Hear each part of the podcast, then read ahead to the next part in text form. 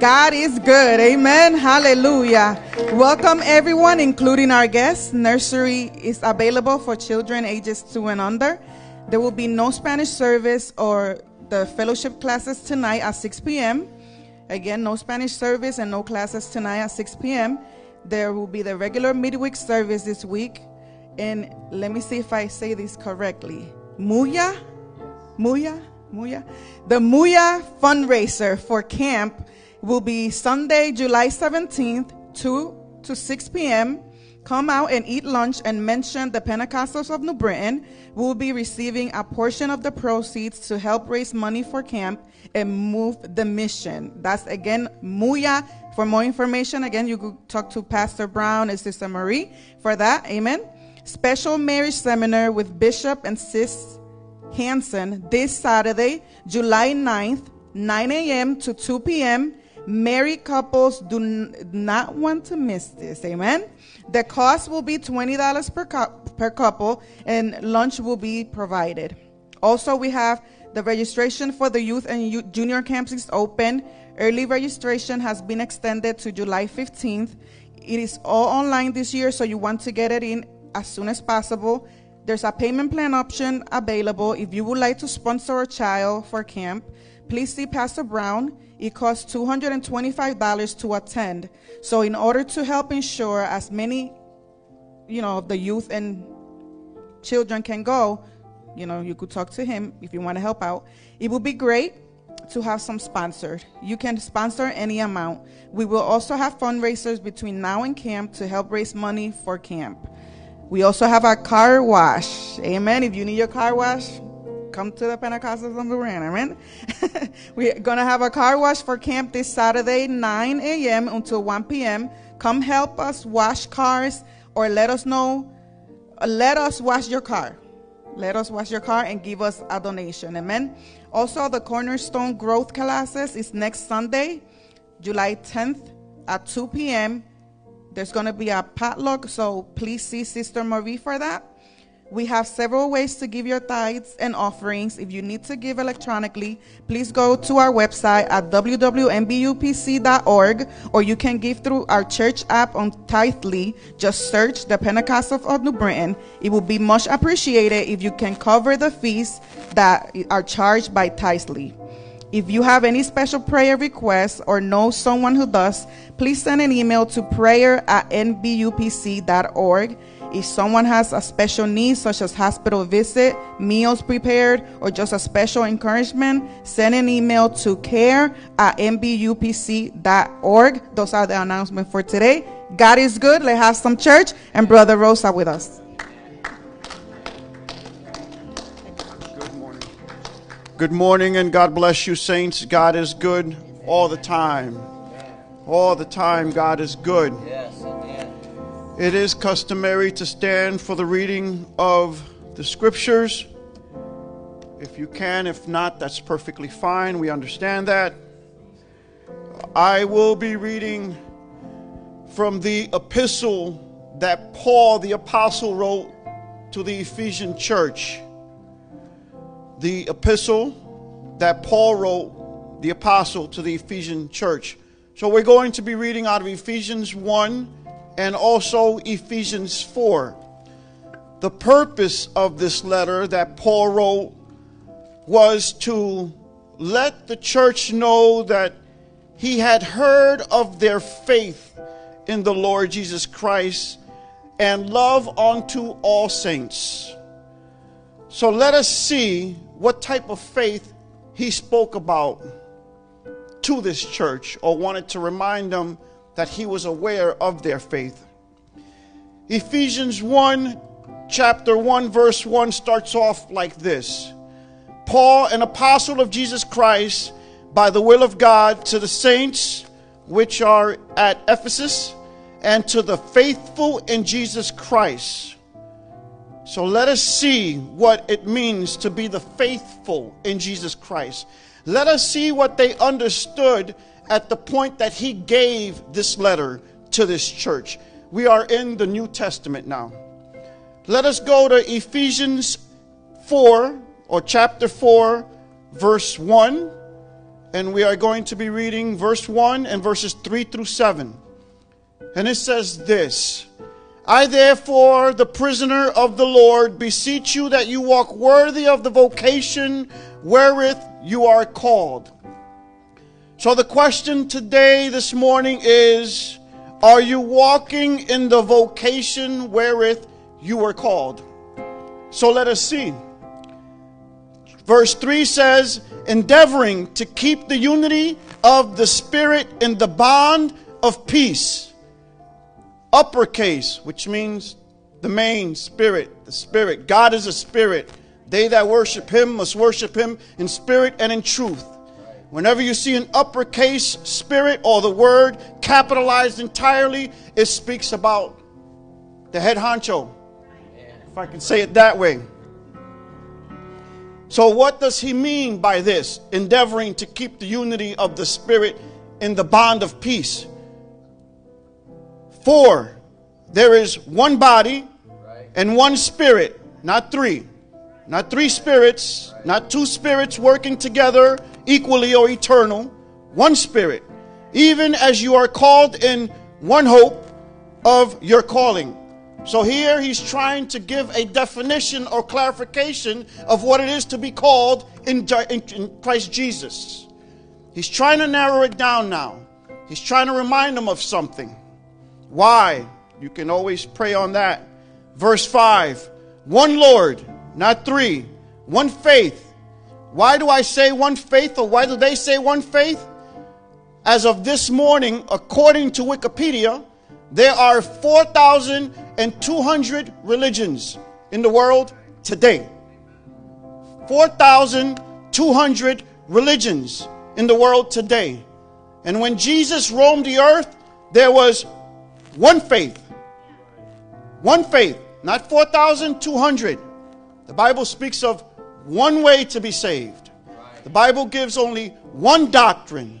The disciples and the apostles only spoke about one Lord, one God, one faith, one baptism. Yes, Lord. Verse 6 one God. Notice how they say one God, not gods. Not with an S. There's no S. One God. And Father of all, who is above all and through all, not equally, eternally working together. One God over all, working through all, in and you all.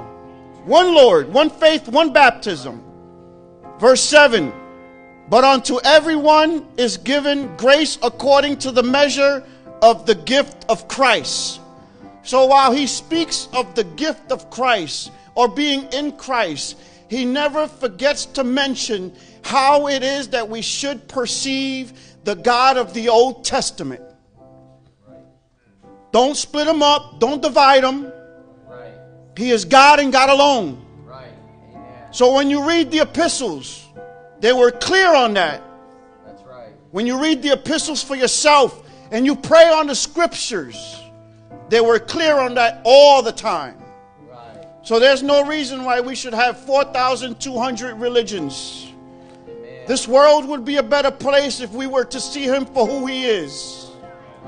And we who have understanding of the mystery of Christ have a duty to give it to the world.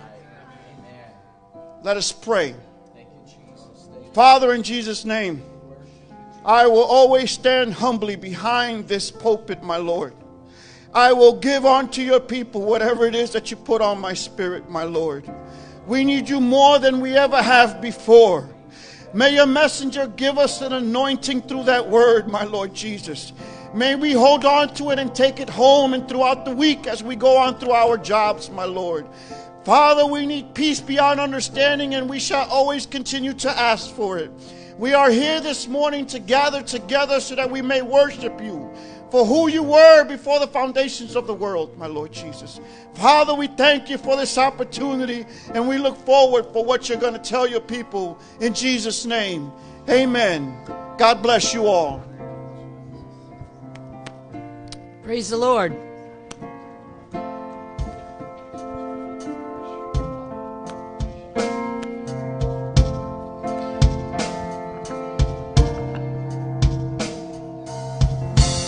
In times like these,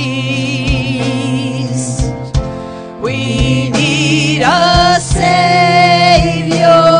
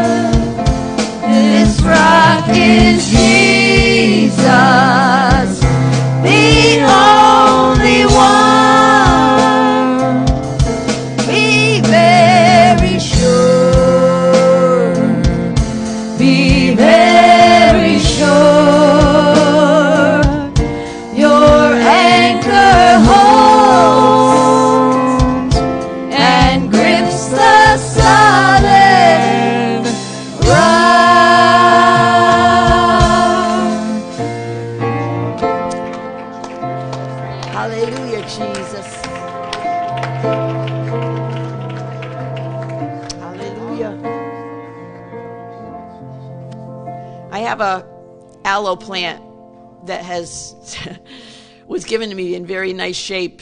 It's no longer in very nice shape, but um, I mean, I had it divided. It keeps multiplying, which I guess is a good thing. But you can't have all these multiplied little things in your plant with the big plant because it draws energy and whatever away from it. Anyways, we got back from vacation, and I was surprised to see that I had left them outside because I figured, well, maybe sun and rain will do something. And um, they actually turned from a gray to a green, and I was very surprised. And I, as I was thinking about this, I, I was the Lord just seemed to put it on my heart this morning. And as I'm trying to sing, and He's like saying, "Talk about it, talk about it." I'm saying, "Well, I, okay, I'll talk about it."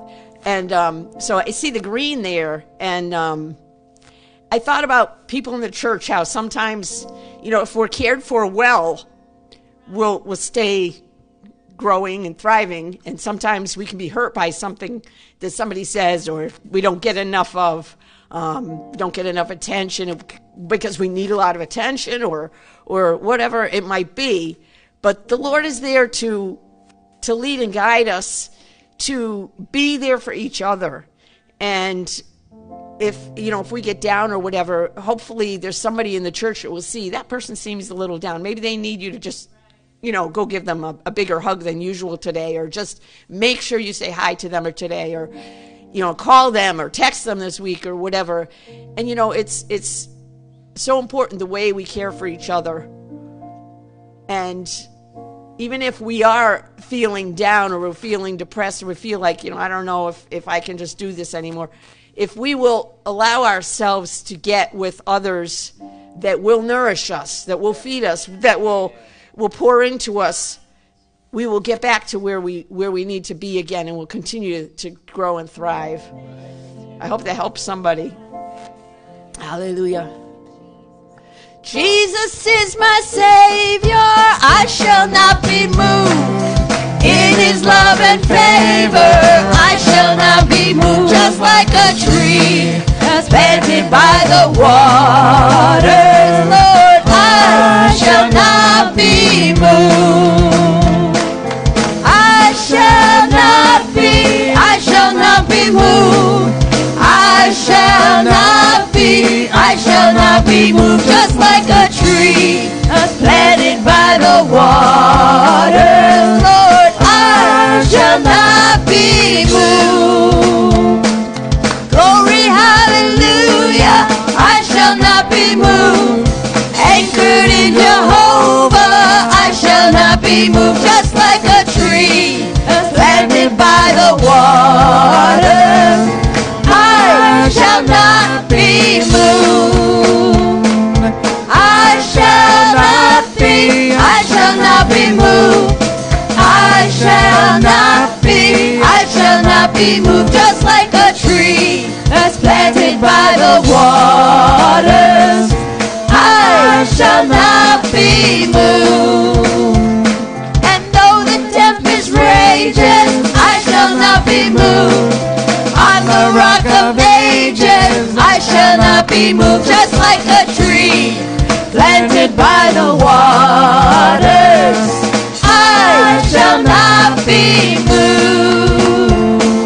I shall not be, I shall not be moved.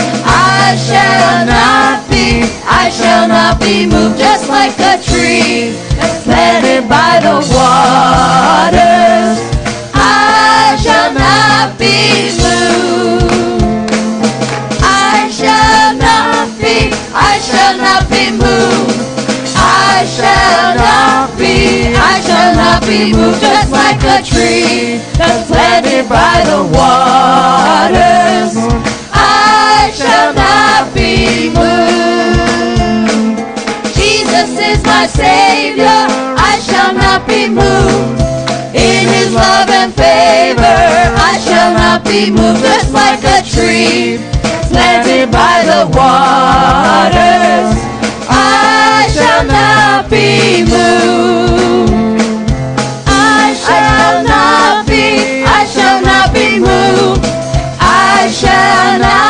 I shall not be moved. Just like a tree that's planted by the waters, Lord, I shall not be moved. Glory, hallelujah, I shall not be moved.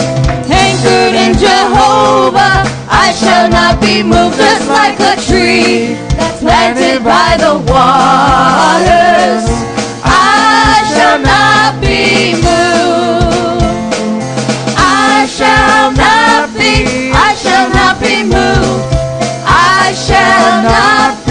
I shall not be moved. Just like a tree that's planted by the waters, Lord, I shall not be moved.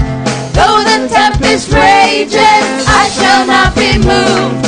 On the rock of ages, I shall not be moved. Just like a tree that's planted by the waters, Lord, I shall not be moved.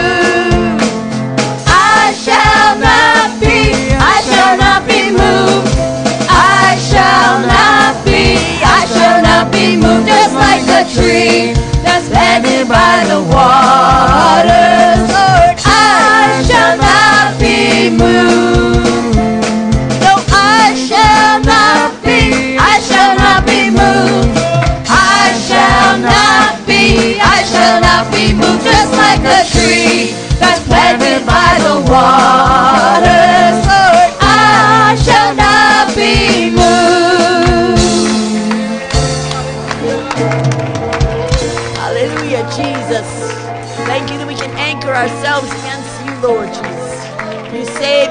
and you satisfy. Hallelujah, Jesus. Hallelujah, Jesus. Yes, Lord. Hallelujah. You don't have to keep standing if you need to sit. But you can keep standing if you want to. Hallelujah.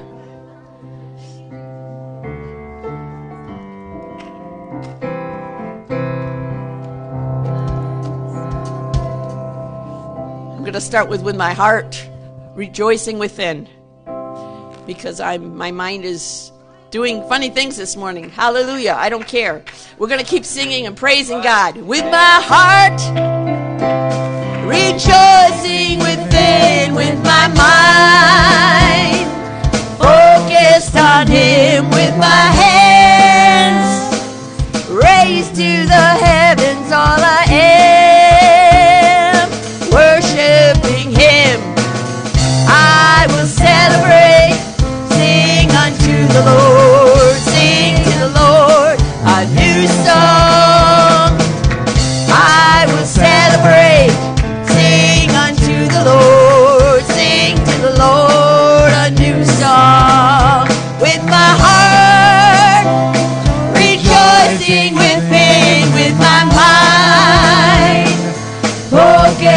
on Him, with my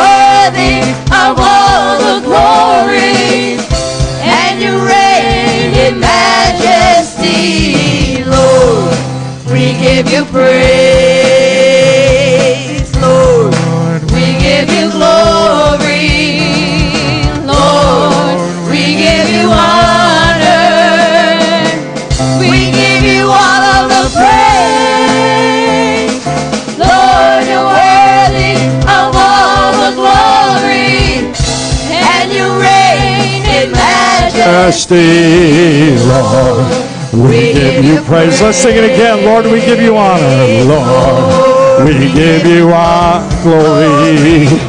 Lord, we give you honor.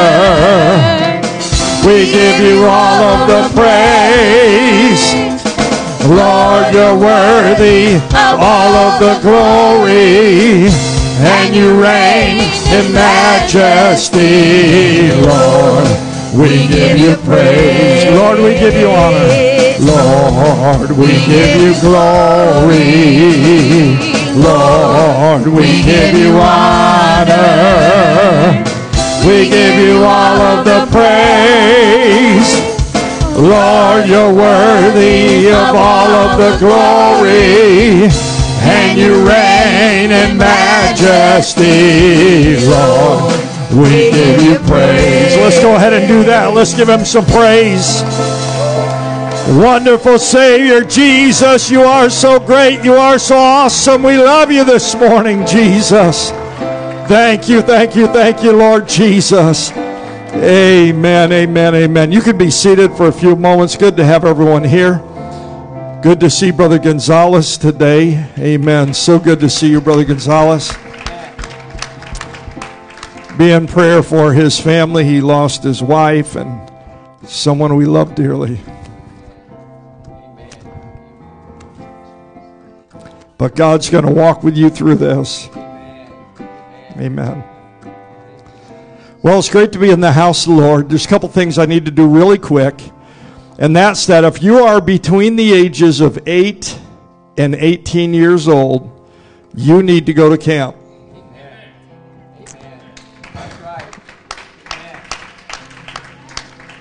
And even if you're a little bit over 18, you can still go to camp. But you really need to go. If you have not gone to camp, you need to go to camp. Uh, Brother and Sister Brown have the information.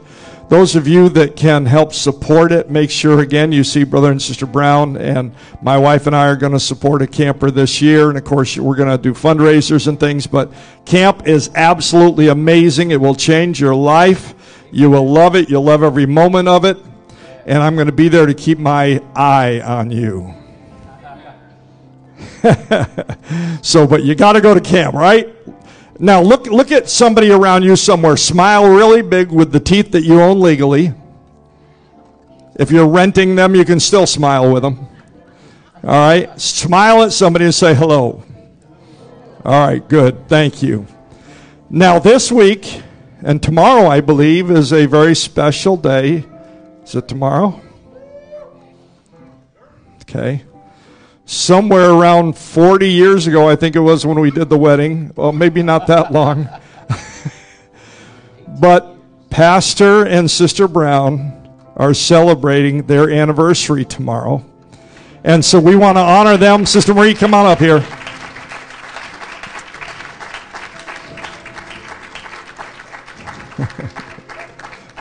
So it hasn't been 40 years?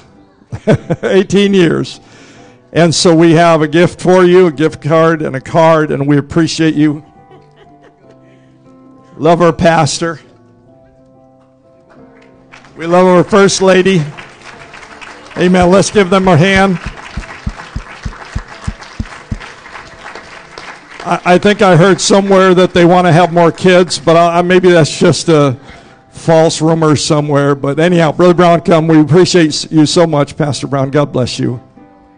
And thank you, Bishop. Thank you, church body. Um, that's false prophecy. Um, we're having spiritual children now and, and, and, and, that kind of stuff. And in 10 or 15 or 20 years, we'll talk about grandkids or whatever, you know. But um, it's hard for me to even think about that right now. I'm still, I'm still only 25, so it's kind of hard to think in those lines. But no, thank you, everybody. It's uh, 18 wonderful years. And um, right here in this on this platform at this altar is where we set our I do's. And uh, it's uh, been a wonderful 18 years.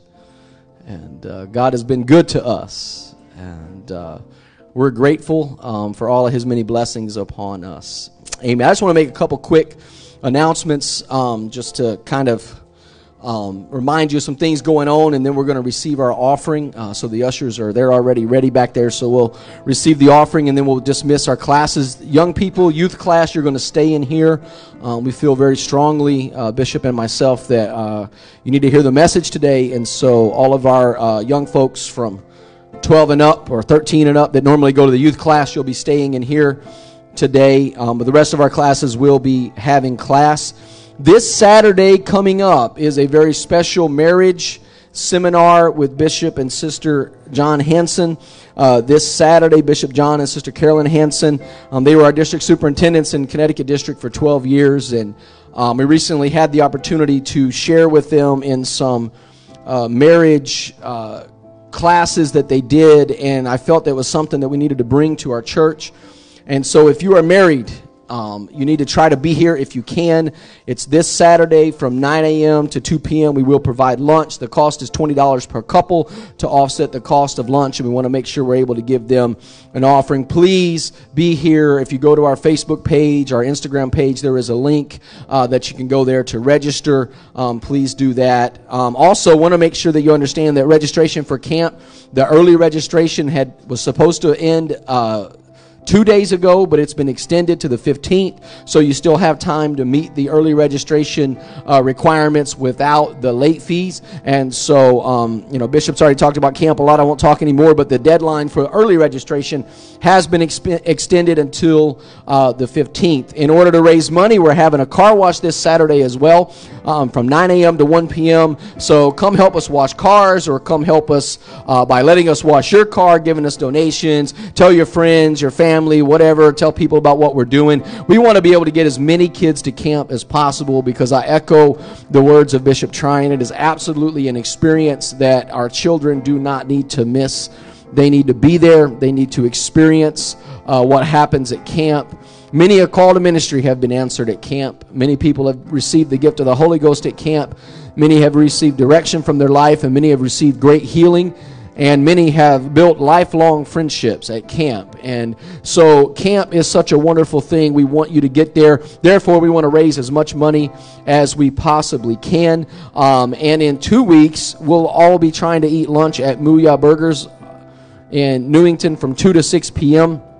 Um, because if we do that, and we mention our church name there, uh, we will get a, a, percentage of the proceeds. If we raise over a thousand dollars, we get I think fifteen percent. Or we yeah, if we raise a thousand dollars, we get fifteen percent. If we raise over a thousand, I believe it's twenty percent. Um, and it just I think it's twenty five percent if we get over two thousand dollars. And so uh, as whatever we can do to get as many people there, tell your friends, tell your families. As a matter of fact. Um, um, if I could get two teenagers to volunteer for me real quick, just real quick. Just a couple. Eliezer, come on. Well, Brother Jorge, you're not a teenager, but if you want to be one today, oh, Sister Annalise, come on. Just real quick. I'm going to have them stand up here and they have some flyers that you can hand out to your friends, your family, your loved ones, your coworkers, your neighbors, whatever, um, and uh, or people that you just know likes burgers and milkshakes and fries and stuff. Take these, hand them to them, and that'll be a reminder to them that they can uh, come and help support us raise money to get kids for camp, and also the money is going to also go towards our offering for Move the Mission, which helps provide vehicles for missionary families uh, overseas. And so they're going to stand up here, and when you come to give your offering. Uh, you can take a few of these, take as many as you like, um, so that you can hand out as many as you can. Amen. Ushers are coming. I'm going to ask that you stand with us, please. Amen. God is good to us. Amen. All the time. He has been so good, and we're so grateful uh, for His many blessings. And now is the time we get to worship Him in our giving. So I'm going to ask that after we pray, you give your offering to the Lord, and then our classes will be dismissed, remembering that the youth class will stay in the sanctuary today. Jesus, bless this offering to the upbuilding of your kingdom. Bless those that give according to your word. In Jesus' name we pray. Amen. Would you come? Would you give unto the Lord this morning? Amen. Amen. Let the glory of the Lord rise among us. Let the glory of the Lord rise among us. Let the praises of our King rise among us. Let it rise, let it rise. Oh,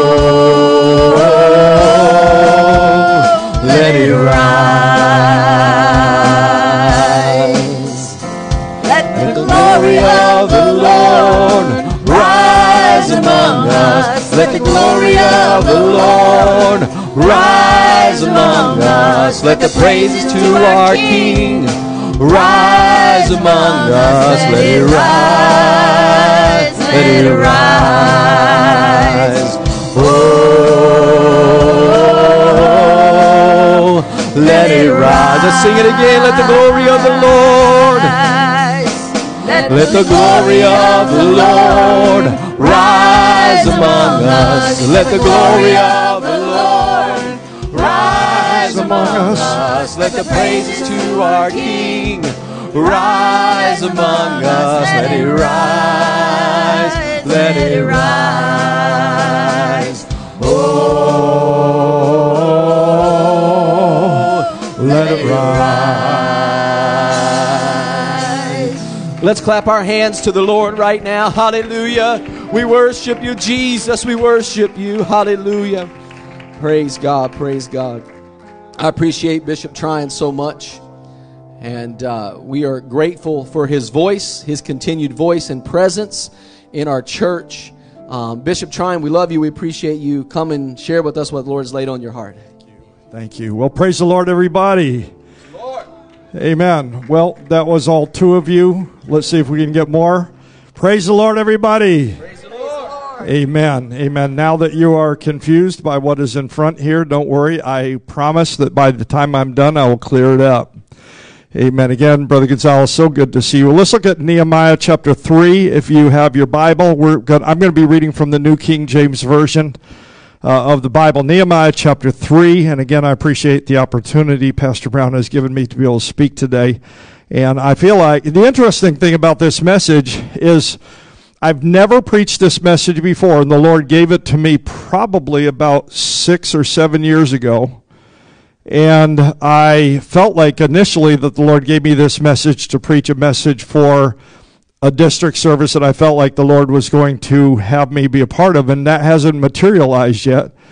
And so I've thought about it. I've gone over this message several times over the years, and then uh, the, this last Monday, I think it was, the Lord said, "Now you're preaching it."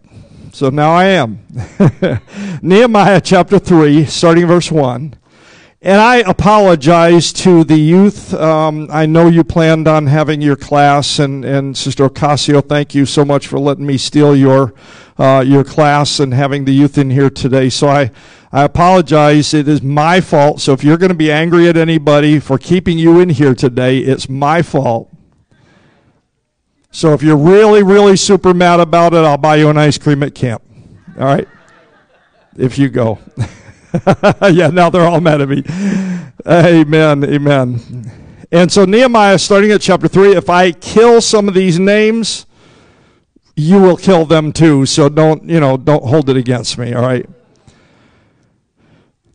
Then Eliashib, the high priest, rose up with his brethren, the priests, and built the sheep gate, and consecrated it, and hung its doors.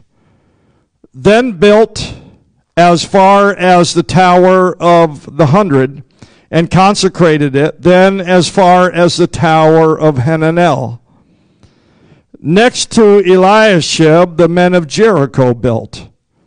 And next to them, Zaccur, the son of Imri, built.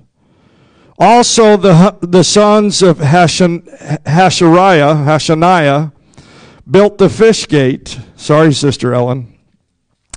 They laid the beams and hung its doors with the bolts and bars. And next to them, Meremoth, the son of Urijah, the son of Koz, made repairs. Next to them, Meheshalam, the son of Hirakiah. They should give some better names like John and Jane and Joe and whatever, anyhow the son of Meshezabel, anyhow, you get it, made repairs. Next to them, Zadok, the son of Banah, made repairs. Next to them, the, the, the Tekoatites made repairs. But, but the nobles did not put their shoulders to the work of their Lord. Then skipping to verse 23. Again, Nehemiah 3, verse 23. After them, Benjamin the, and Hashbub made repairs opposite, notice this, opposite their house. After them, Azariah, the son of Meshiah, the son of Ananiah, made repairs by his house. After him, ben- Benui, the son of Henadad, repaired. I knew I was going to kill it. Another section of the house of Azariah to the buttress, even as far as the corner. Palal, the son of Uzzah, uh, made repairs opposite the buttress on the tower which the projects from the king's upper house that was by the courts of the prison. After him, Pedaiah, the son of Parash, made repairs. Then lastly, the verse I'm going to read today is verse 28. Behold, the house gate, the priest made repairs, each in front of the horse gate. I'm sorry. The priest made repairs, each in front of his own house. With the Lord's help today, I want to preach from this title Your Portion of the Wall. Your Portion of the Wall. I, I feel the Holy Ghost so very strong here this morning. Lord Jesus, we need you today. This is your church. We are your people. We're united behind the cause of raising a church here in New Britain, but not just here in New Britain and surrounding towns and throughout the world. Lord, you have called us. We are part of your church. It's not just the United Pentecostal Church International, but there's apostolic churches all, all around the world. There are people that are of like precious faith. And so, Lord, we're just asking that you would unite us together and help us to understand what thus saith the word of the Lord, what thus saith the will of the Lord today. God, I'm just asking that you would allow me to be used as your mouthpiece. I know that I'm not worthy, but I'm asking you to use me anyhow in Jesus' name. Amen. God bless you. you may be seated. As we read our Bibles, the entire chapter of Nehemiah talks about rebuilding the walls at Jerusalem. And we notice how many individuals, many families, pitched in and begin to rebuild portions of the wall. Many repaired the wall right in front of their own houses. We see that. And many repaired larger sections. If you know Nehemiah's story, you know that he received a report while he was a servant in captivity in Persia. The report came to him, and as he hears about the, the report of what is going on in Jerusalem, how the people are scattered and the walls are broken down and the doors are burned and the buildings are just rubble. He hears that report and something came upon him and he began to pray and talk to God and he fasted for many days and I'm not going to get into all the gruesome details of everything that happened, but he was praying, he was fasting, and and the king noticed that his countenance had changed, and and he asked him, "What can I do? What's going on with you?" And so Nehemiah explained what was going on to the king, and then he asked the king for permission to go and to rebuild the walls. And so not only did he receive permission and the blessing from the king, he also received, received letters of guarantee and of safety that said you are going to get where you want to go and you are going to get the materials that you are going to need to accomplish the project that God has told you to do. And it was not a small project, it was a massive project.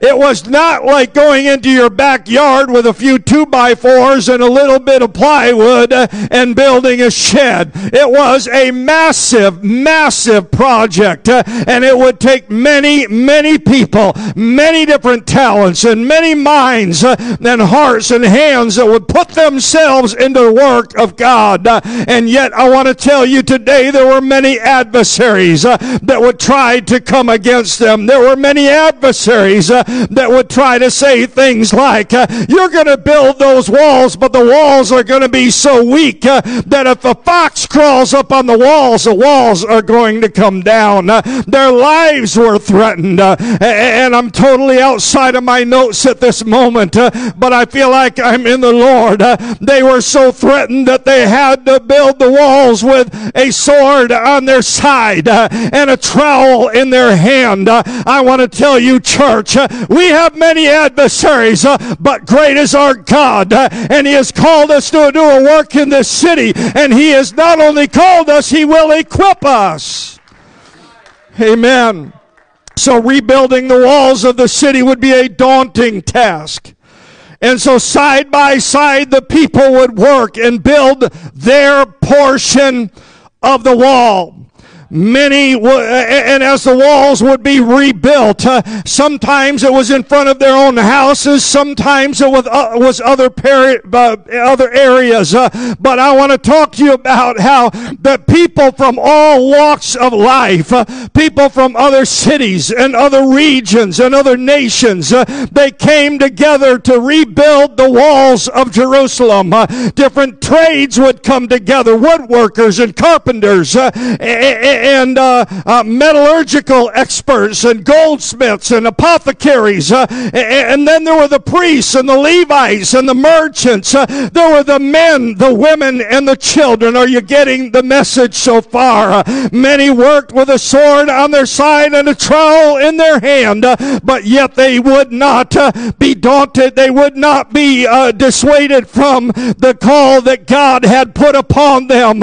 Some watched and, and protected as, uh, as others did the work. Uh, some only took breaks when they needed to change their clothes uh, or when taking a well deserved rest. Uh, they stayed dressed, ready to work at all times. Uh, even when they were sleeping, uh, they stayed in their clothes, ready to work. At a moments of time when they would be asked to get up and to get out to the work, they would get up, they would be ready to go. They'd splash a little water on their face, and to the work of God they would do. Uh, I feel like I, I, I have a holy boldness uh, that has come upon me this morning uh, to tell this church God has called us to a work. It is a daunting task, but it will be a pleasure to see the walls built and our city changed.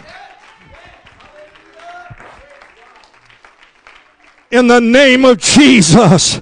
People again from all walks of life, farmers, uh, uh, people that lived in cities and people that lived in rural areas, uh, regular folk, and there were some leaders and there were some tradesmen, uh, wives and families. Uh, what I noticed, uh, what really impressed me was this, is that every person worked on their portion of the wall. They were assigned an area and they had to build, they had to rebuild that area. Some of them took the places right in front of their own houses, uh, but they still rebuilt the walls. Uh, and some had to go far beyond that, uh, building whole sections of walls because they realized they were called to do the work.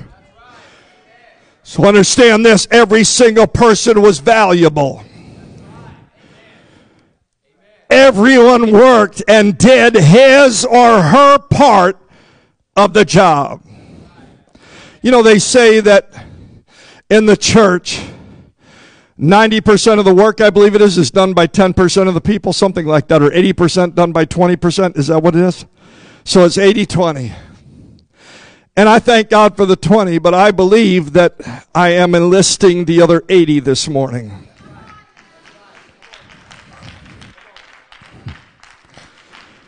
Trust me when I say this. I'm grateful for the 20, but if the if the if the if everybody else, if the rest, uh, if 100% gets involved with building the walls and doing the work, could you imagine how God could work on our behalf? Uh, oh, it would be amazing. Uh, amen. And and, and and by the way, just a little, side note, there was that little portion in our opening scripture that I read that said that that their nobles did not work.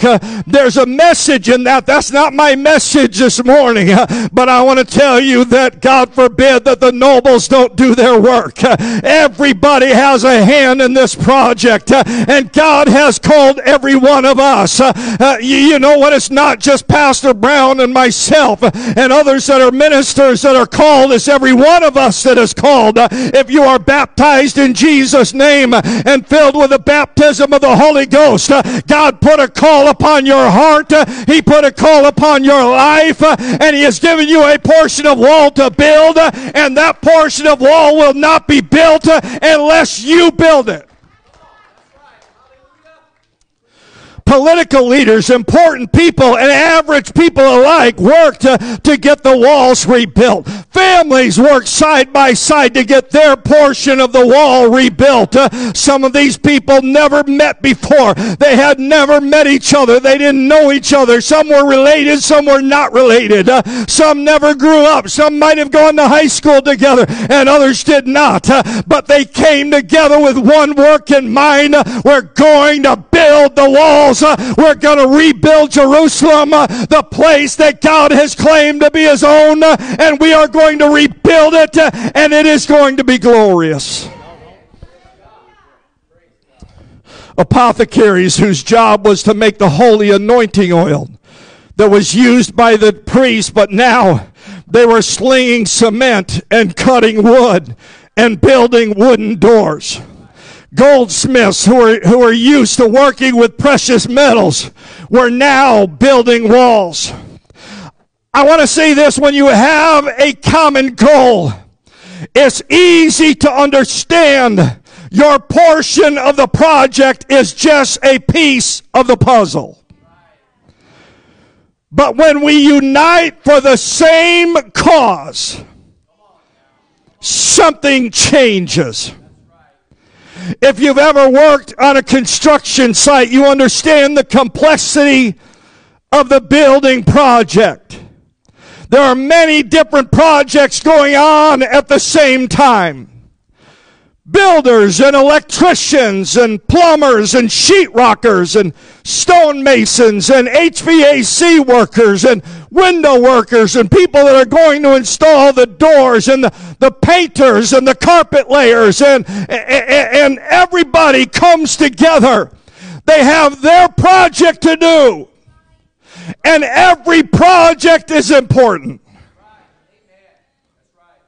You don't want the sheetrocker to put the walls up before the electrician strings the wires. That's not a bad, it's not a good idea. It's a bad idea. You don't want the ceilings to go up before the wiring is in place. You don't want the toilets to be bolted down to the floor before the plumbing is in place. That's not a very good idea. So you kind of get the idea. Everything has to work together and it all has to be coordinated. You know, I've worked on a lot of construction jobs. And if there's any electricians here, you might want to plug your ears for a moment. But electricians are amongst some of the laziest people I've ever met in my life. Sorry, Brother Sam. Because they don't clean up after themselves. They just clip their wires and leave their bundles of junk on the floor and just keep on going to put this plug in and that light switch in and that, that lamp on the ceiling and this and that. And they just think that somebody else is going to clean up after me. Well, somebody usually does. That's just because they're too lazy. Sorry, Brother Sam. You weren't like that. He was a great electrician. But when, when, you know, I, I, I've always thought that when, when somebody doesn't do what they're called and or instructed to do, then it has a way of throwing a monkey wrench into the work that causes somebody else not to be able to do their job.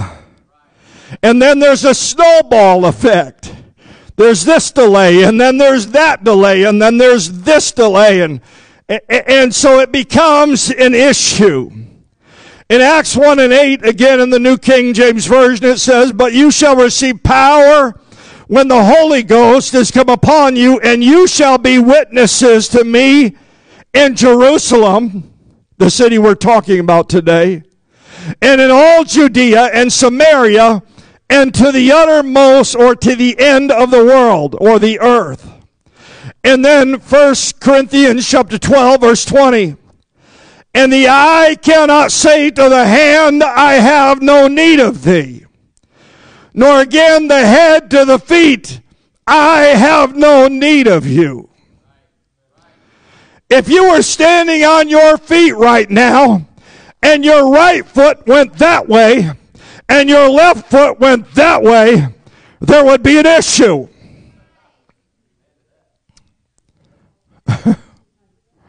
You'll get with me sooner or later. I'm getting to the age where my hair does whatever it wants to do. I tried to comb it and it goes boing. you know, I want to glue it down or something like that. I find that there's less there every time I look in the mirror. More in the sink and in the tub drain and all of that. I keep telling my wife I'm going to head hair club for men or whatever they call it. See if I can get some glue-ons or something like that, you know. Ladies, I hear there's hair extensions. Do they do do those for guys? And anyhow, a toupee? No, I'm not going to do that. I will never forget one time we were in a service and we had a missionary that came to church and he he he had this mass massive comb over uh, Sister Melanie and, and, Brother Gonzalez. I don't know if you remember it. It was back there on uh, on West Main Street. But uh, he came and preached, and when he was preaching, his hair was doing this. You know, it was just kind of flipping over like that and flipping back. I I have no idea what he ever preached. I don't think I, I don't think I heard a single word of it. I was just trying to. I, I was sitting there in in the pew trying to go you know, I was just trying not to laugh. All I saw was his hair waving at me all service long. Every time he got excited, it would go this way, and he'd push it back over, and he'd go that way, and he and, and it was so glued together or sprayed together or whatever it is. It went in unison like it was some kind of a windshield washer thing going on like that. I don't even know I told that story, but anyhow, it, it was it was interesting to say the least, but I guess the message I'm trying to relate is this is that when we read a scripture like this, the eye cannot say to the hand, I have no need of you. Nor again the head to the feet, I have no need of you. Everyone in the body is necessary.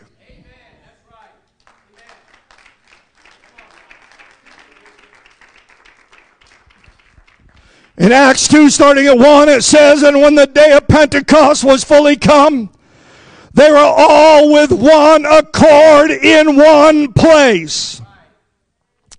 And suddenly there came a sound from heaven as of a rushing mighty wind, and it filled all the house where they were sitting.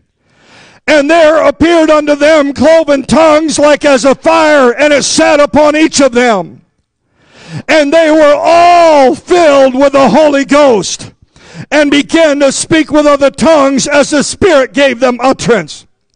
And there were dwelling in Jerusalem Jews, devout men out of every nation under heaven. People from every nation, from every status of life, they came together and they began to talk to God they began to pray. When they were in one place and one accord, God came down and filled them with the Holy Ghost. Could you imagine what the modern day church could do if we could ever come together in one mind and one accord? Uh, amen. I'm thankful for the Spanish ministry and I'm thankful for the deaf ministry. I'm thankful for the sound ministry. I'm thankful for the Sunday school ministry, but n- none of them is any more important than any of the rest. Uh, I'm thankful for the cleaning ministry and I'm thanking for the singing ministry and I'm thankful for everything because when we come together in one mind and one accord, God will come down and He will do a mighty work amongst us. My ministry is no more important than your ministry. My calling is no more important than your calling. You are just as called as I am.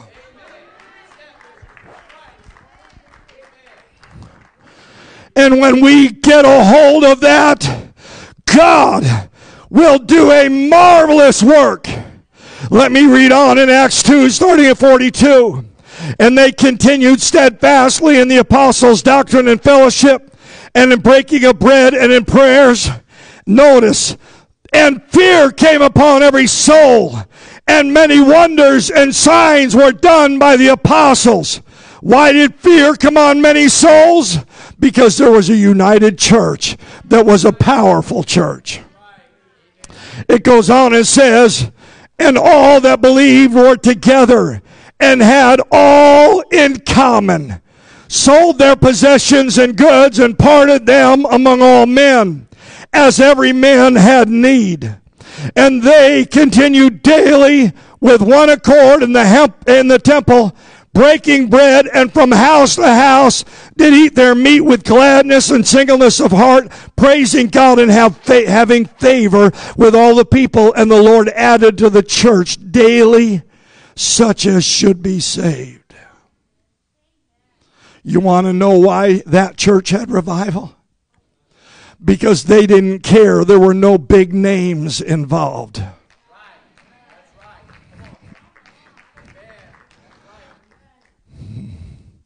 It was a brand new church.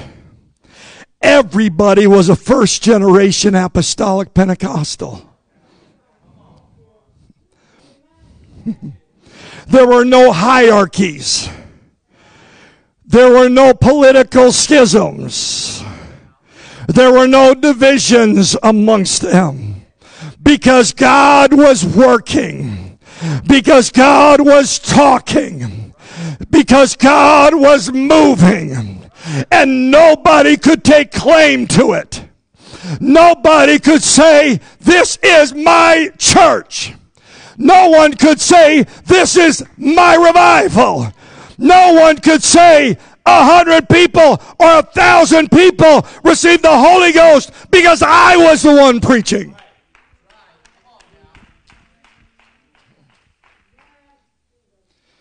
I'm feeling pretty surly right about now, so I don't care if I step on your feet or not. Don't worry about it. My wife will still buy me lunch.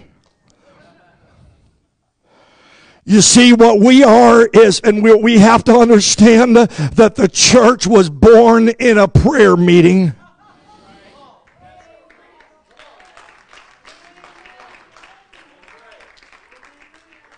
It wasn't born at General Conference. It wasn't born at Encounter. It was born in a prayer meeting when people came together in one mind and one accord.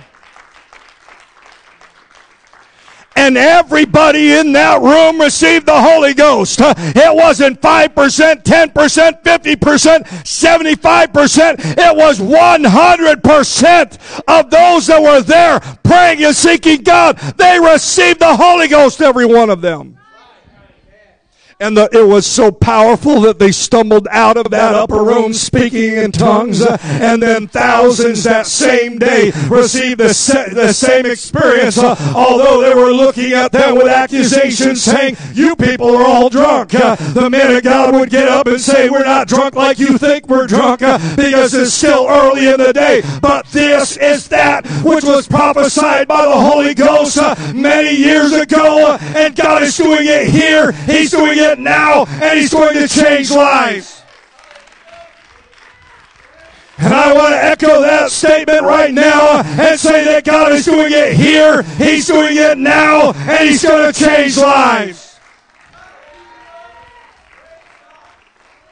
I'm not afraid of the history of the church. I'm not afraid of the future of the church. I am, I am absolutely convinced that the work that God does in our day is going to blow the doors off the church, what was done in the early church. I believe God's going to give us the former rain and the latter rain. I believe God's going to do it so quick that some of us are going to be wondering what happened. But most of us that are in tune, uh, I hope all of us that are in tune uh, are going to realize uh, that this is a work that has God's thumbprint on it. Lord, in Jesus' name, you see, God commanded, uh, commanded that this message be preached uh, throughout the world, uh, not just to the rich neighborhood, uh, not just to the black neighborhood, uh, not just to the white neighborhood, not just to the brown neighborhood, but to every neighborhood, to every nationality, to every tongue. If there's somebody you can't talk to because of the color of your skin, I doubt that you're going to make it to heaven because every color of skin is going to be there.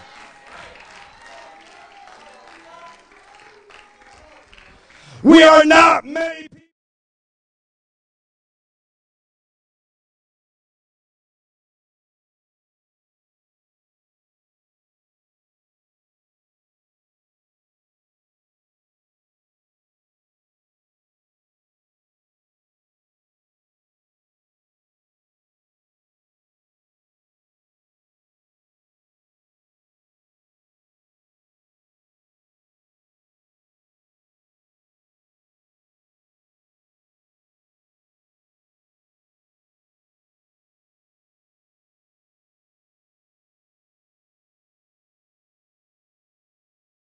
I prayed for the Polish community, I would be a rich man.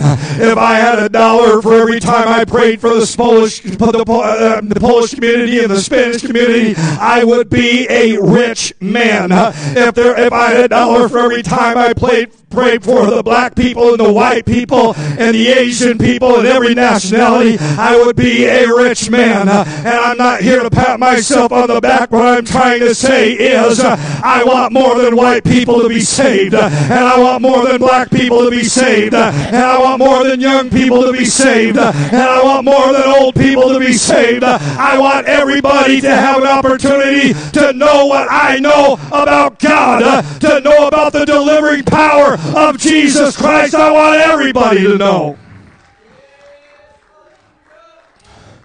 Let me describe the church for a few minutes. We are elders who desire to mentor the younger. We are the younger who, and the youth uh, who are using their energy to reach the world. Uh, we are white people reaching black people and vice versa. We are Hispanic people reaching other nations.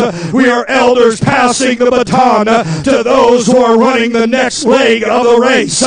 While we are focusing on our portion of the wall, we recognize that my wall and your wall is interconnected. Uh, I am with you and you are with me, and I can't do my own thing. Thank God that we can partner with missionaries uh, that will go to places we can never go uh, and other nationalities. Uh, I love the fact that America is a melting pot, melting pot, uh, and God has called us uh, to reach America. And in reaching America, we will reach the world. Just like re- rebuilding Jerusalem, everybody had his or her portion of the wall. Amen. The Bible tells us that one plants uh, and another waters. Uh, but notice this. Uh, amen. It is not the planter and it's not the waterer, but it is God that gives the increase. It is not me that do, does the testimony. I might have my involvement in the project. I might be involved in the winning of a soul, but it's not going to be just me. There's going to be somebody else uh, that is going to ratify everything I said to them. Now, let me take a moment down here on the floor. When you understand the concept of building, you understand something.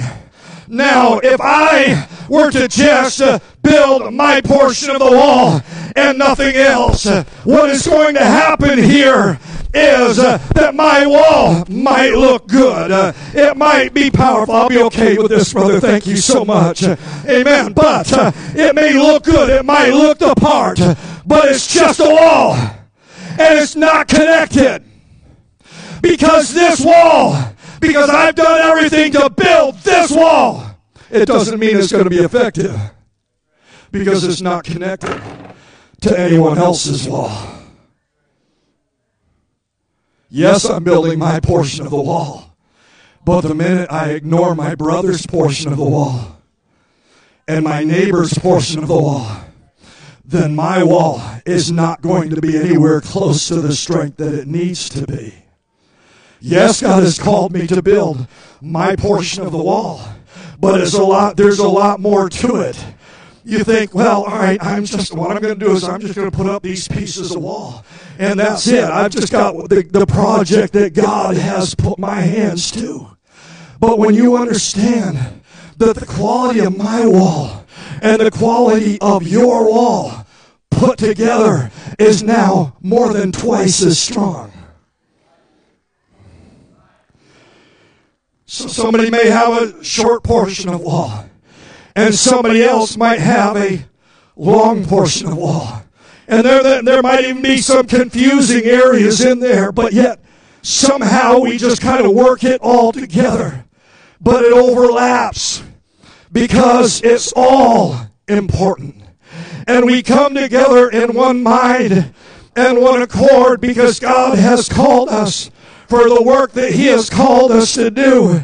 And so it's not just about my portion of the wall, although my portion of the wall is extremely important. That's not the focus. The focus is that we have to come together, united in one mind and accord. And as God begins to build His church, and as God takes each unique ministry and individual and calling, and now we're linked together, and now this wall is strong because my wall is dependent upon your wall. You see, my success and my wall in front of my house is, has limited success. But when my wall is connected to your wall, when my whiteness is connected to your blackness, uh, when my life is connected to your life, uh, when I come together with you and we link, link hands uh, together and come together for the work of God, then God says, I'm going to take that unity and I'm going to add mortar to that unity. I'm going to add strength to that unity. I'm going to add spirit to that unity. I'm going to add life to that unity. So we come together and we're doing the same thing.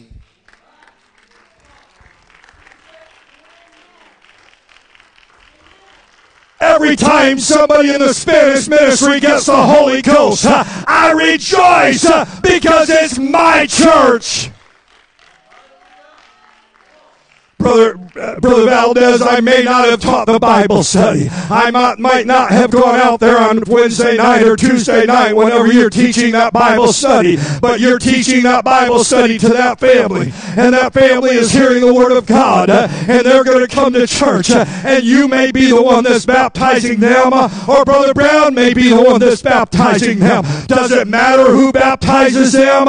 It doesn't matter because we come together. Doesn't matter whether they're 40 years old and can tithe or not, or they're 14 years old and don't have a job yet. It doesn't matter because that child, that young person is going to grow. Uh, amen. And that older person is going to sometime move aside out of ministry, out of their place in leadership. Uh, and there is going to be someone that is going to come behind, uh, and I have to support that. But I don't have to. I want to. In the name of Jesus. You see, the early church had revival because they were united. I want to show you something in Matthew 18, 19. And again I say unto you that two of you shall agree on earth as touching anything that they shall ask, it shall be done for them of my Father which is in heaven. I want to point this out. Think about it like this. If Sister Melanie was up here playing Amazing Grace, and Brother Lou was playing Thank God for the Blood, and Micah is just rocking out on the drums. And one of the praise singers is singing, On Christ the solid rock I stand. While the other praise singers are, are, are another praise singer is singing Blessed Assurance. It is confused and it is, it is not harmonious. Some of you would be going like, okay, do I sing Amazing Grace or Thank God for the Blood?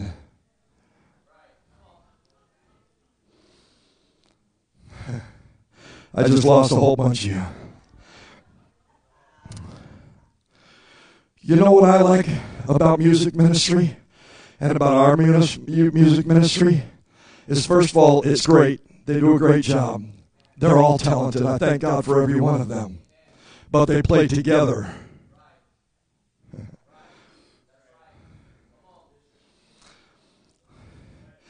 Where's Brother Micah? Brother Micah, I love the way you play the drums. Amen. For all our other drummers, I love. I used to play the drums. I was never any good at it. I I, I love when he plays the drums. And I'm I, I'm thinking, yeah, that that was that was before Christ, but but anyhow, you know, Micah just doesn't decide in the middle of Amazing Grace he's going to do a solo. Bam, bam, bam, bam, bam, bam. Thank you for not doing that, by the way. You know, he, he doesn't just start doing his own thing. Why? Because it's not about him.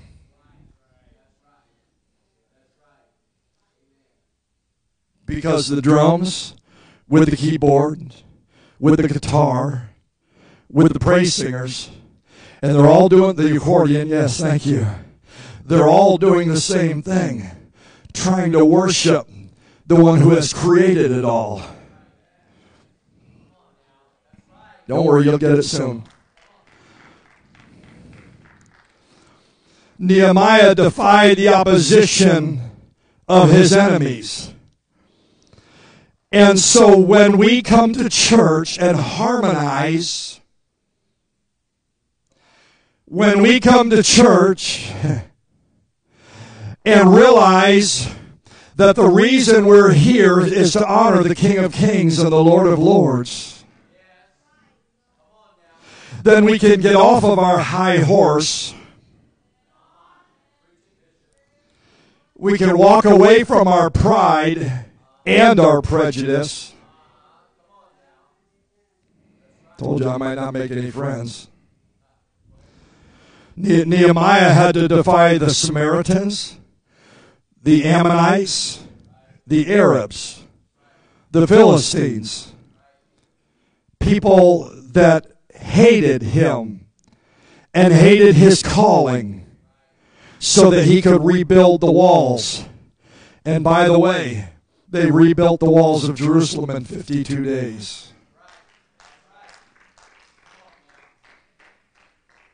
There was almost nothing left. All it was was rubble. All it was was garbage. All it was was brokenness. But when a whole bunch of people come together and say, I'm going to build my wall, but my wall is not uh, something that's going to stand alone because my wall and your wall together, uh, I could build my wall and leave a gap between my wall and your wall. But if somebody comes up and tries to push my wall down, it's going to come down easily because it's not connected to your wall. My portion of the wall and your portion of the wall are as easily or, or as, as important as anything else in the project. Uh, just because somebody is really good at woodworking, doesn't mean that the, that the person that is a stonemason is of no use. Because without the stonemason, there's not going to be a place to put the door in the first place. Are you getting what I'm talking about? In Nehemiah chapter 4, verse 6, it says, uh, So built we the wall, and all the wall was joined together under the half thereof, and the people had a mind to work. The people had a mind to work. They wanted to work. They wanted to do something to God, for God. So as we come together as a church and have a mind to work and understand that my wall is important, but your wall is important too. When we can set aside our differences, when we can set aside past hurts, uh, when we can forgive one another if necessary for the kingdom's sake. If I offended you at any time during my ministry, I apologize. I'm sorry. I never had intended to do that. Uh, but can we get over it and get beyond it?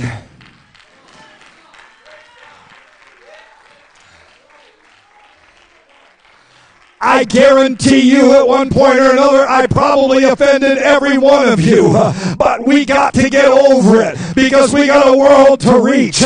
Not just because I am the offender, but because we be brethren, because we are sisters, we are brothers, we are, we are a part of the body of Christ.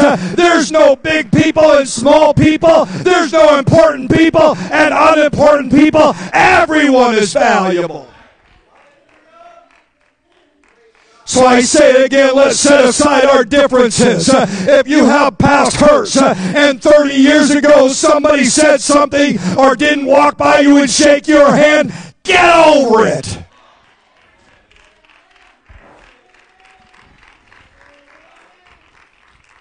We have to work together. You need your brother. You need your sister. My wife was telling about our aloe plant. Y'all pray for our aloe plant. That thing came to us in great shape and is trying to leave us in poor shape. It is really trying to die. And we are doing everything within our power to help it to die. We're not trying to, it's just the fact that we ain't any good at it. I've gone to some of your houses, you got plants everywhere. I'm thinking, like, how do you do this?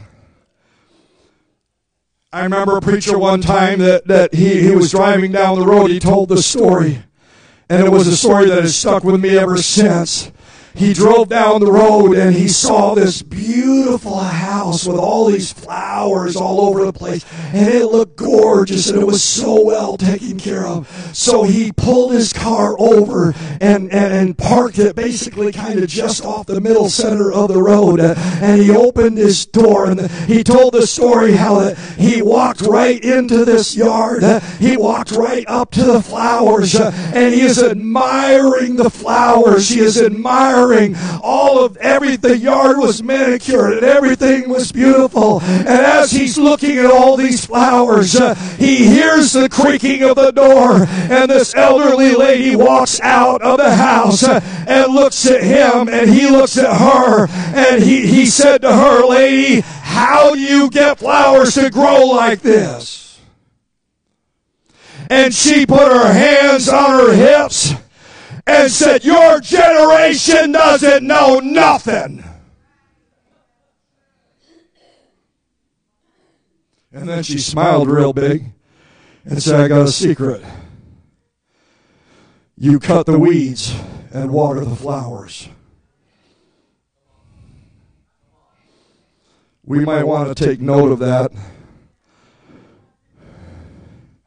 You cut the weeds and you water the flowers. Wow, there's a revelation in that. You know what? We got a lot of flowers in the church that need watering. And it's not our job to get rid of the weeds. If there's any weeds, God can take care of it. God didn't set you and me to be up as judge and jury. What if that person you think is a weed is going to be the next great evangelist?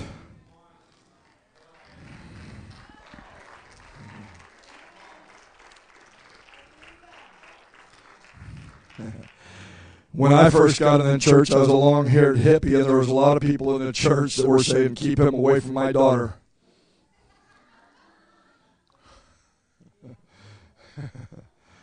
right, Sister Ellen?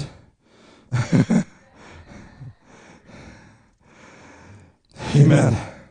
You see, we're brothers and sisters in the Lord if any of the people who are charged to do their portion of the wall or their portion of the job disregarded it, or didn't understand the connection that they had with the other portions of the wall, then the wall would have crumbled just like those people that said it would would.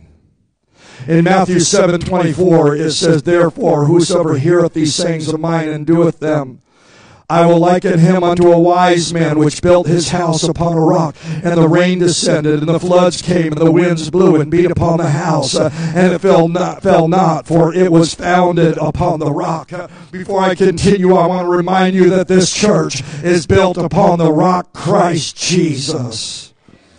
Going on, it says, And every one that heareth these things of mine and doeth them not shall be likened unto a foolish man which built his house upon the sand, and the rains descended, and the floods came, and the winds blew and beat upon that house, uh, and it fell, and great was the fall of it. Uh, could you imagine uh, that some of the builders, uh, only if some of the builders had only took interested in the materials uh, that were the best materials? I was thinking about this, uh, that basically basically Jerusalem was like a big trash dump. Uh, it's not like they just pushed the walls over, but there were there were big rocks and small rocks, and, and, and there were doors that were totally burnt and not even there anymore, and it was just like a trash heap. Uh, but if some of the builders went around uh, and said, "This is a great rock, I'm going to keep this one," uh, and they walked over to, in front of somebody else's house uh, and said, "I'm taking that rock because that rock's a really good rock," uh, and went over to somebody else's house and said, uh,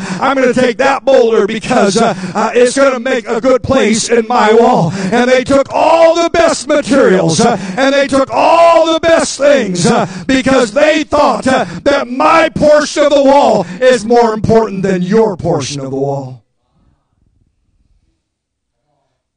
They might have had a pretty wall. They might have had people admiring how beautiful their wall was. But you can only admire it so long until you realize that it is all show. All it is, is show. Because there's no real concern about anything else other than themselves. And so I don't want our church, and I don't want to, I don't want the church of the Lord Jesus Christ, our church to be all about show. I, I, I don't want it to be about pomp and circumstance. I want there to be substance. I want there to be power. I want there to be an anointing that comes upon our church, not because I'm doing my thing or you're doing your thing, but we are doing our thing. We are doing His thing. It's when I understand it, I have that concept that is my portion of the project, it's my portion of the wall.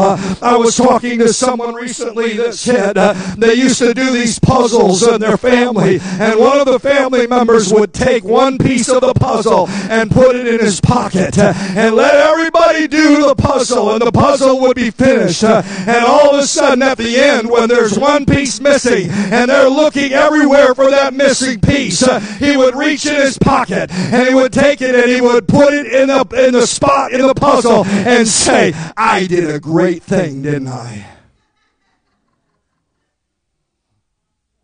Look at the puzzle I put together. Well, all he was doing was putting his little piece in it. Well, you can try to harbor your little piece all you want, but God is going to put his church together whether I'm in it or not. I want to be in it. I want to be a part of it. I want to be involved with it. But God doesn't depend upon me because somebody is going to pick up the trowel and somebody is going to pick up the sword. And if it's not me, it will be somebody else. But I choose that it's going to be me because I want to be working right next to you. And when an, uh, when an enemy comes against you as you're building your wall, I'm going to lift up my sword and say, Don't touch my brother. I'm going to lift up my sword and say, Don't touch my sister. Don't touch their wall because when you fight against them, you're fighting against me.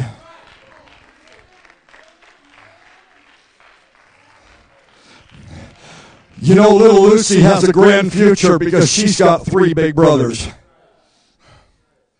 You don't try to mess with little Lucy. her dad might not be around, but if her brother's around, I guarantee you that he's going to have, if Eleazar's there, he's going to have the same authority that his dad has uh, and say, don't mess with my sister.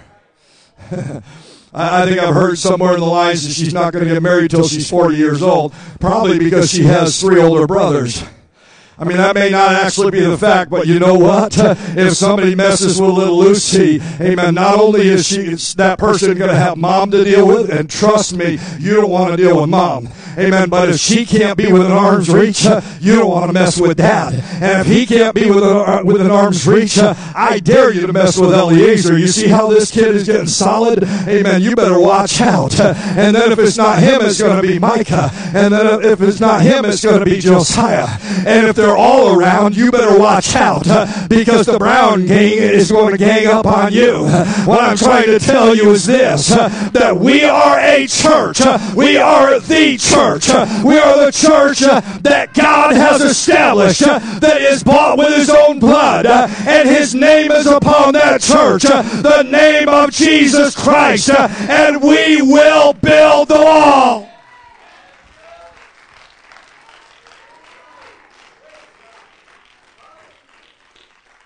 I'm almost finished. I, I, I, years ago, when I, I, had a friend of mine who is a contractor and he is a perfectionist, but I, I, I made the mistake of going to Lowe's with him one day. Did I say perfectionist? I said perfectionist, right? We had to get some lumber. And we were looking for two by fours.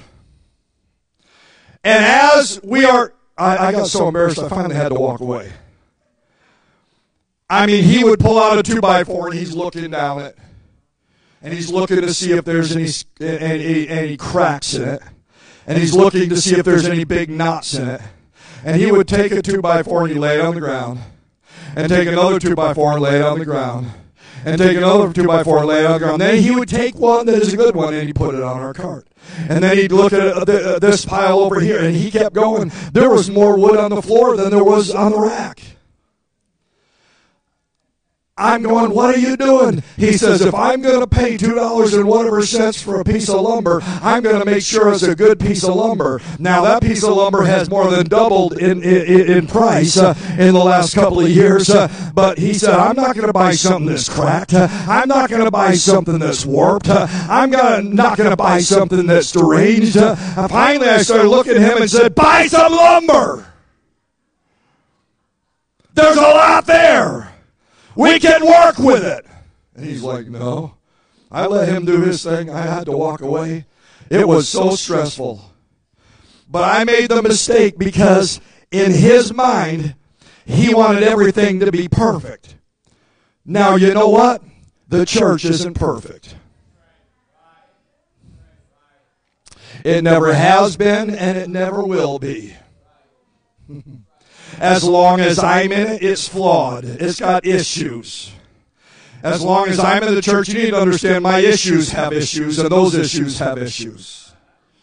All right, so I just want you to be very clear and understand. Uh, I am a guy that is a walking disaster half the time. Amen. But Jesus still loves me.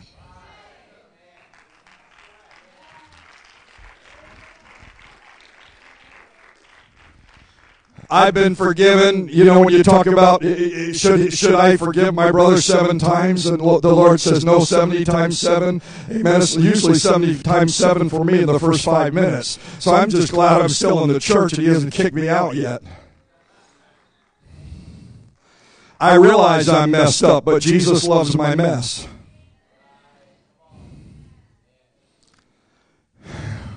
And don't worry, I'm coming down to a landing here in just a couple of minutes. You see, everyone's portion of the wall is important. Look, look at Genesis chapter 4, verses 8 through 10. It says, And Cain talked with Abel his brother, and it came to pass, when they were in the field, that Cain rose up against Abel his brother and slew him. And the Lord said unto Cain, Where is Abel your brother? And he said, I know not. Am I my brother's keeper? He knew where his brother was. He knew where he had buried him. He knew where he had spilt the blood. But he had the audacity to say, after killing his own brother, Am I my brother's keeper? My message is yes, I am my brother's keeper.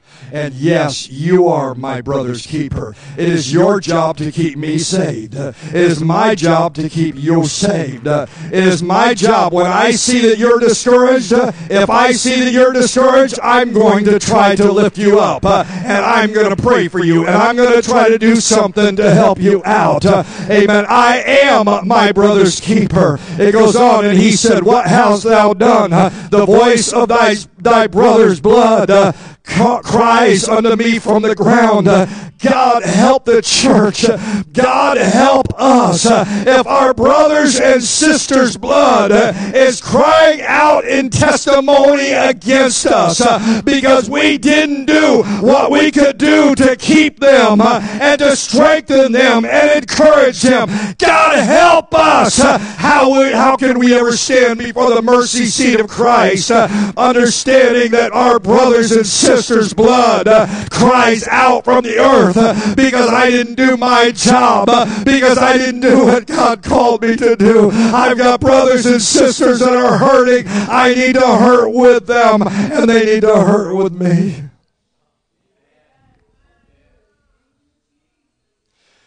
I would hope, hear me please, I would hope that if I would make a mess of my life, you wouldn't get out the dustpan and broom and sweep me up and throw me into the trash can and say, I knew he was going to do it.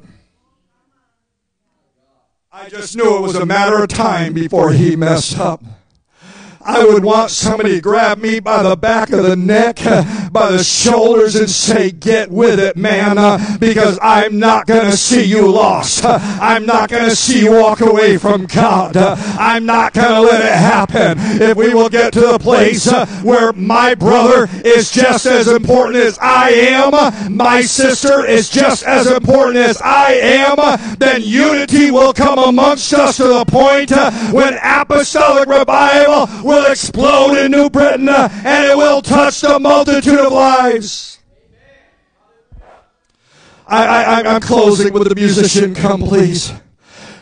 When one brother got jealous over the other brother's flavorful sacrifice, he got angry. And then he killed his brother. It was all because God approved of that sacrifice. when Abel, or if Abel, had just asked for help,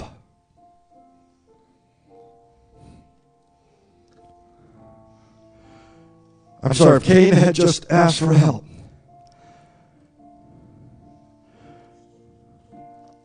what I'm trying to say is, you had one brother that did it right, and you had the other brother that didn't do it right.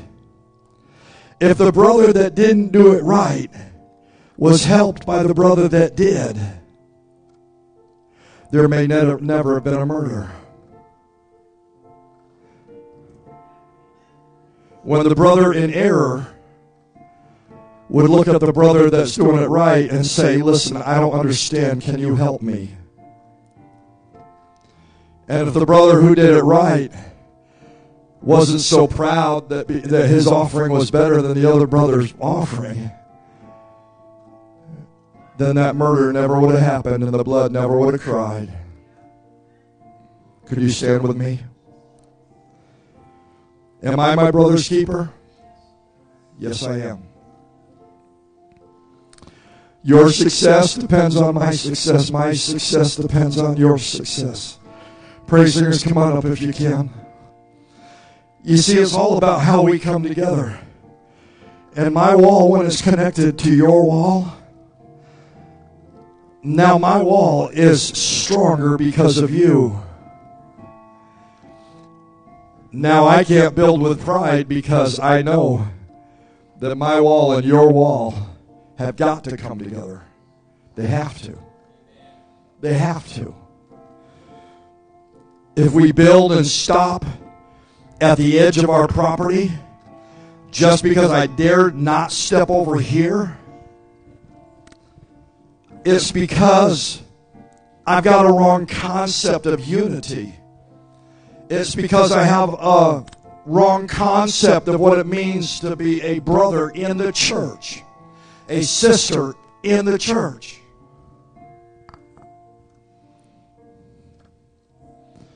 I didn't raise your kids, you didn't raise my kids. But my kids and your kids are still a product of people who are in the church. And if my kids are struggling, then you as a parent should back me up and pray for my kids.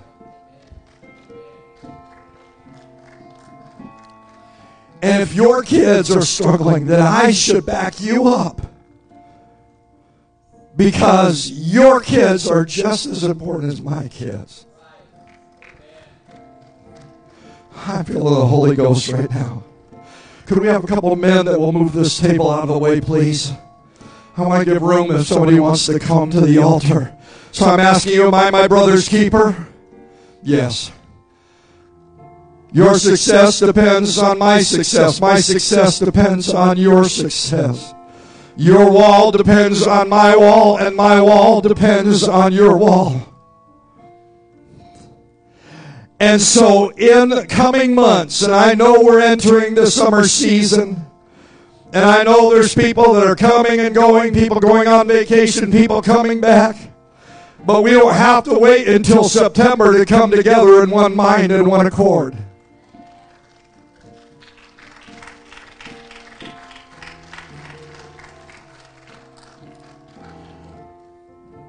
Your portion of the wall. I would like you to take that to prayer for a while. And this altar is open because I think we need to have a spirit of unity amongst us. Not that I sense a big spirit of division or anything like that. If anything, this, this message is more preemptive because I believe we are of one mind and one accord, but I also believe it can get better. And so I want to come together with brothers and sisters of like precious faith. And I want to pour myself out upon the altar and say, Jesus, I know that I'm a mess. I know that I need your help. And I need my brothers. I need my sisters. We need to come together to be of one mind and one accord because this is your church.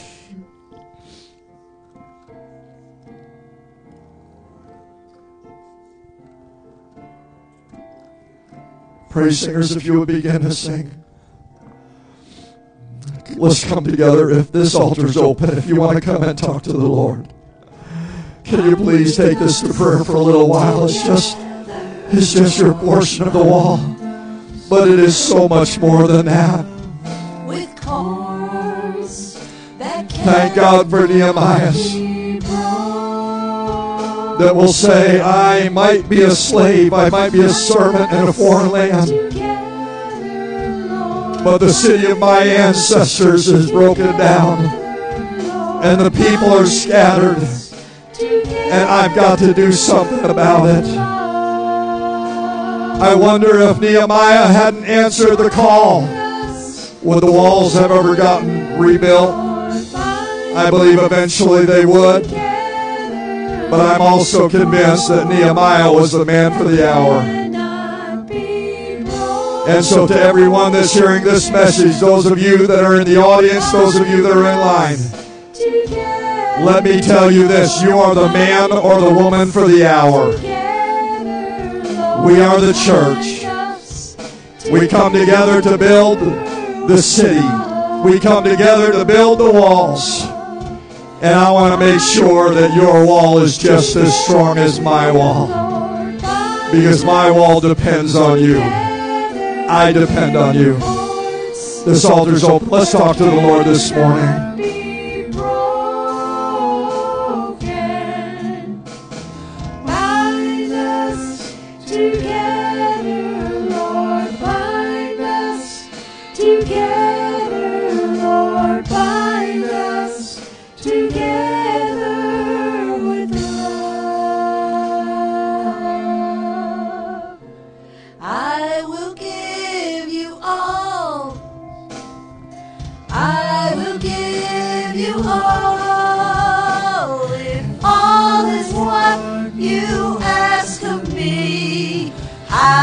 I withhold?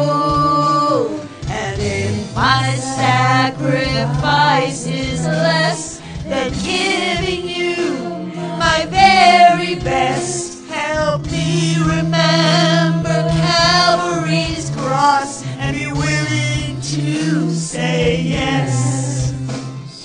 I will give you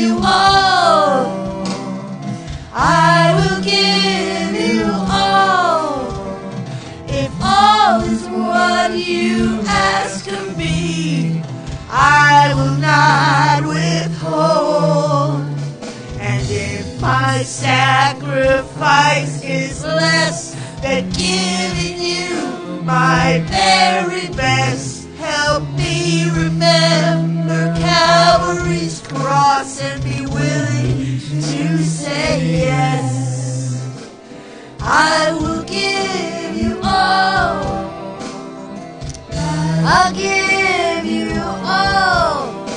If all is what you ask of me, how will I withhold? If my sacrifice is less than giving you my very best, help me remember Calvary's cross and be willing to say yes. I will give you all. I will give you all.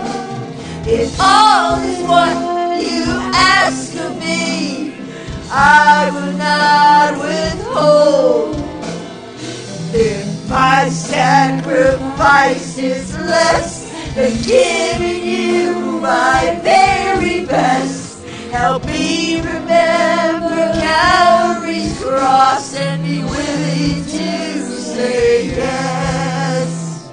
I will give you all. I will give you all.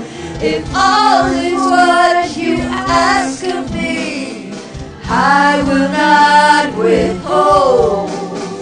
And my sacrifice is less than giving you my very best, help me remember Calvary's cross and be willing to say yes.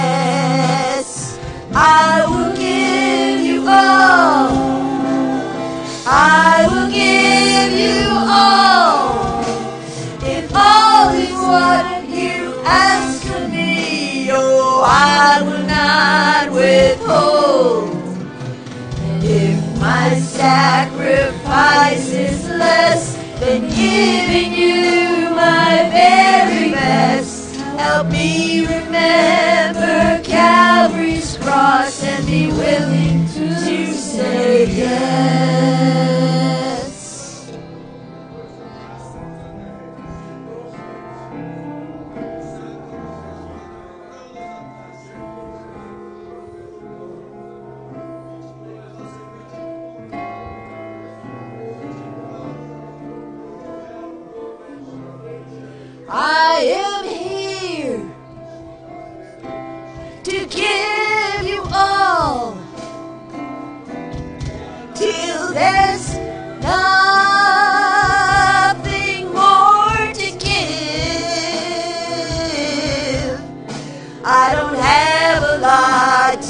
Offer, so please take the life I live. And all I am, all I have, I give. I am here to give you all. Till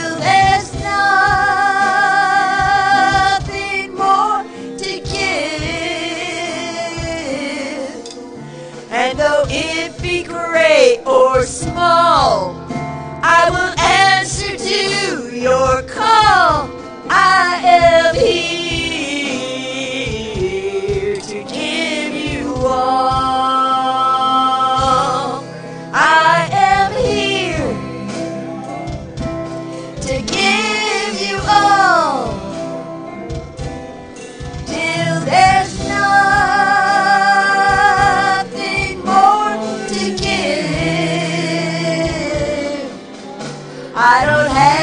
Lot to offer.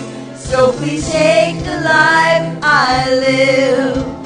And all I am, all I have, I give. I am here to give you all. Till there's nothing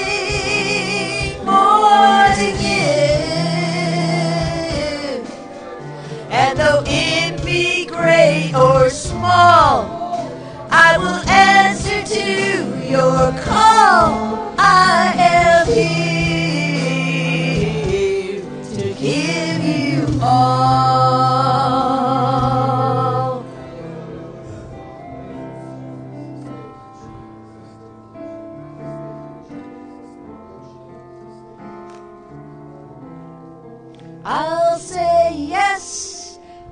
Lord, yes. Amen. Hold on just a second, Sister Trine. I want to sing that, but just hang on one second, please. Ephesians 4, it says, you've heard me say it many, many times, but it talks about the body of Christ being fitly joined together and compacted by that which every joint supplies. And I can't think of a better New Testament verse to describe what Bishop preached about this morning than the picture of the church that we see in Ephesians chapter 4 and 1 Corinthians chapter 12 and Romans chapter 12. The chapters in the Bibles where it talks about the body, but when we all get together and when we all supply, we all allow ourselves to be joined together. And then we all begin to supply that which we have to offer. That's when the body becomes healthy, and that's when the body becomes stronger, and that's when the body can be effective in fulfilling its purpose. And so I want you to make it a prayer point in your life to pray, Lord, what is my portion of the wall? Where am I supposed to be joined, and what is it that I'm supposed to supply? And I prayed this with several people as I was praying. I kept feeling led to pray it. And usually, when it happens, I feel like it's something that everybody needs to hear. A lot of times, what we do is we despise our part of the wall, or we despise the tools that we have, or we despise the gifts that we have, or we despise the materials that we have, or the tools, or even the weapon, or we despise our own skill and giftings. And, and instead of offering it to the body and allowing myself to be joined together and supplying what I have to offer, I withhold it from the body because I despise it. And what we're doing is not only are we robbing ourselves of a great blessing, but we're robbing others of a great blessing when we do that. And so I want to I want you to pray, Lord, what is my part of the wall? Where am I supposed to be joined? And what am I supposed to supply? And then say, Lord, I'm going to get in the right place. And I'm going to offer everything that I have. And I'm going to let Him take what I give Him and multiply it. I'm going to let Him take whatever I offer to Him and let Him do with it what He wants to do. And so we need to be fitly joined together and compacted by that which every joint supplies. And every one of you has something special and needful to supply to the body. Amen. And so I want to sing this song that Sister Trine was playing before when we started, and I, I stopped her. I want to sing that song, and maybe we can sing that for a little while in closing before Sister Brown comes to close. I'll say, Yes, Lord, yes, to your will and to your way. Amen.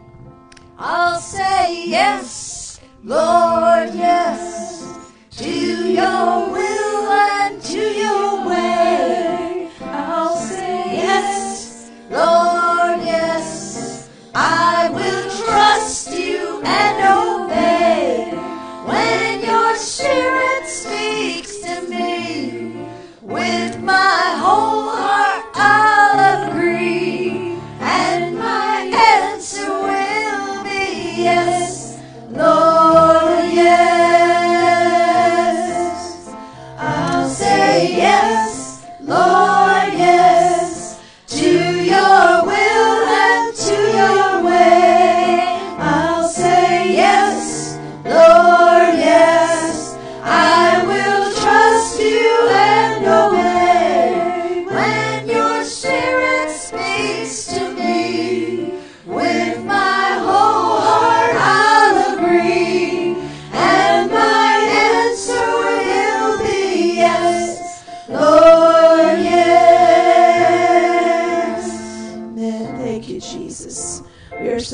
for the word that came forth today. Amen. Thank you, Bishop, for being sensitive to the voice of God and delivering this message today to us. Amen. Before we dismiss, um, I was just told that looks like Sister Thompson, Elder Sister Thompson, is headed to the hospital right now. She's having a stroke.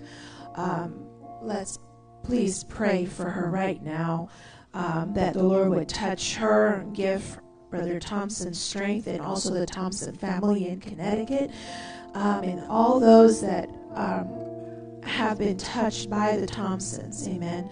Um, we're so grateful for each and every guest that we have here today.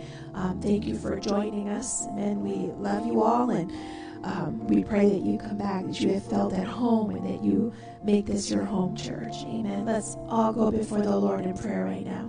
Lord Jesus, we come before you, giving you thanks, oh God, for what you have accomplished here in this service, Lord, for touching our hearts the only way that you can, oh God, for saturating us with your love, with your grace, and your mercy.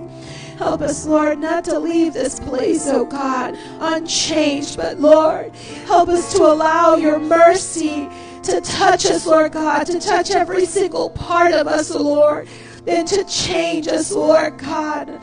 Transform us, oh Lord, and make us into what you want us to be. Above all else, help us, Lord, to, to prefer a brother above ourselves, to prefer our sisters above ourselves, Lord God, to come together as the body and to supply that which every joint needs, Lord God. Lord, help us, Lord, to put ourselves together into the body, Lord God, and to do the work that you've called us to do. Oh Lord, we also come before you and we bring Sister Thompson right now, dear Jesus. You would touch her body right now as she is headed to the hospital. Bring healing in Jesus' name. Right now, where she's at, we ask that you would send your ministering angels, Lord, your ministering spirits to bring healing and restoration right now to her. Strengthen her husband, Lord God, and also the Thompson family. Lord, be with them during this time. In Jesus' name. And we also ask that your hand of protection would be upon each and every one of your people here today. Lord, bring us safe back to the, in the appointed time. We thank you for your mercy, Lord God, over each and every one of us. In Jesus' name we pray. Amen. You are dismissed in Jesus' name.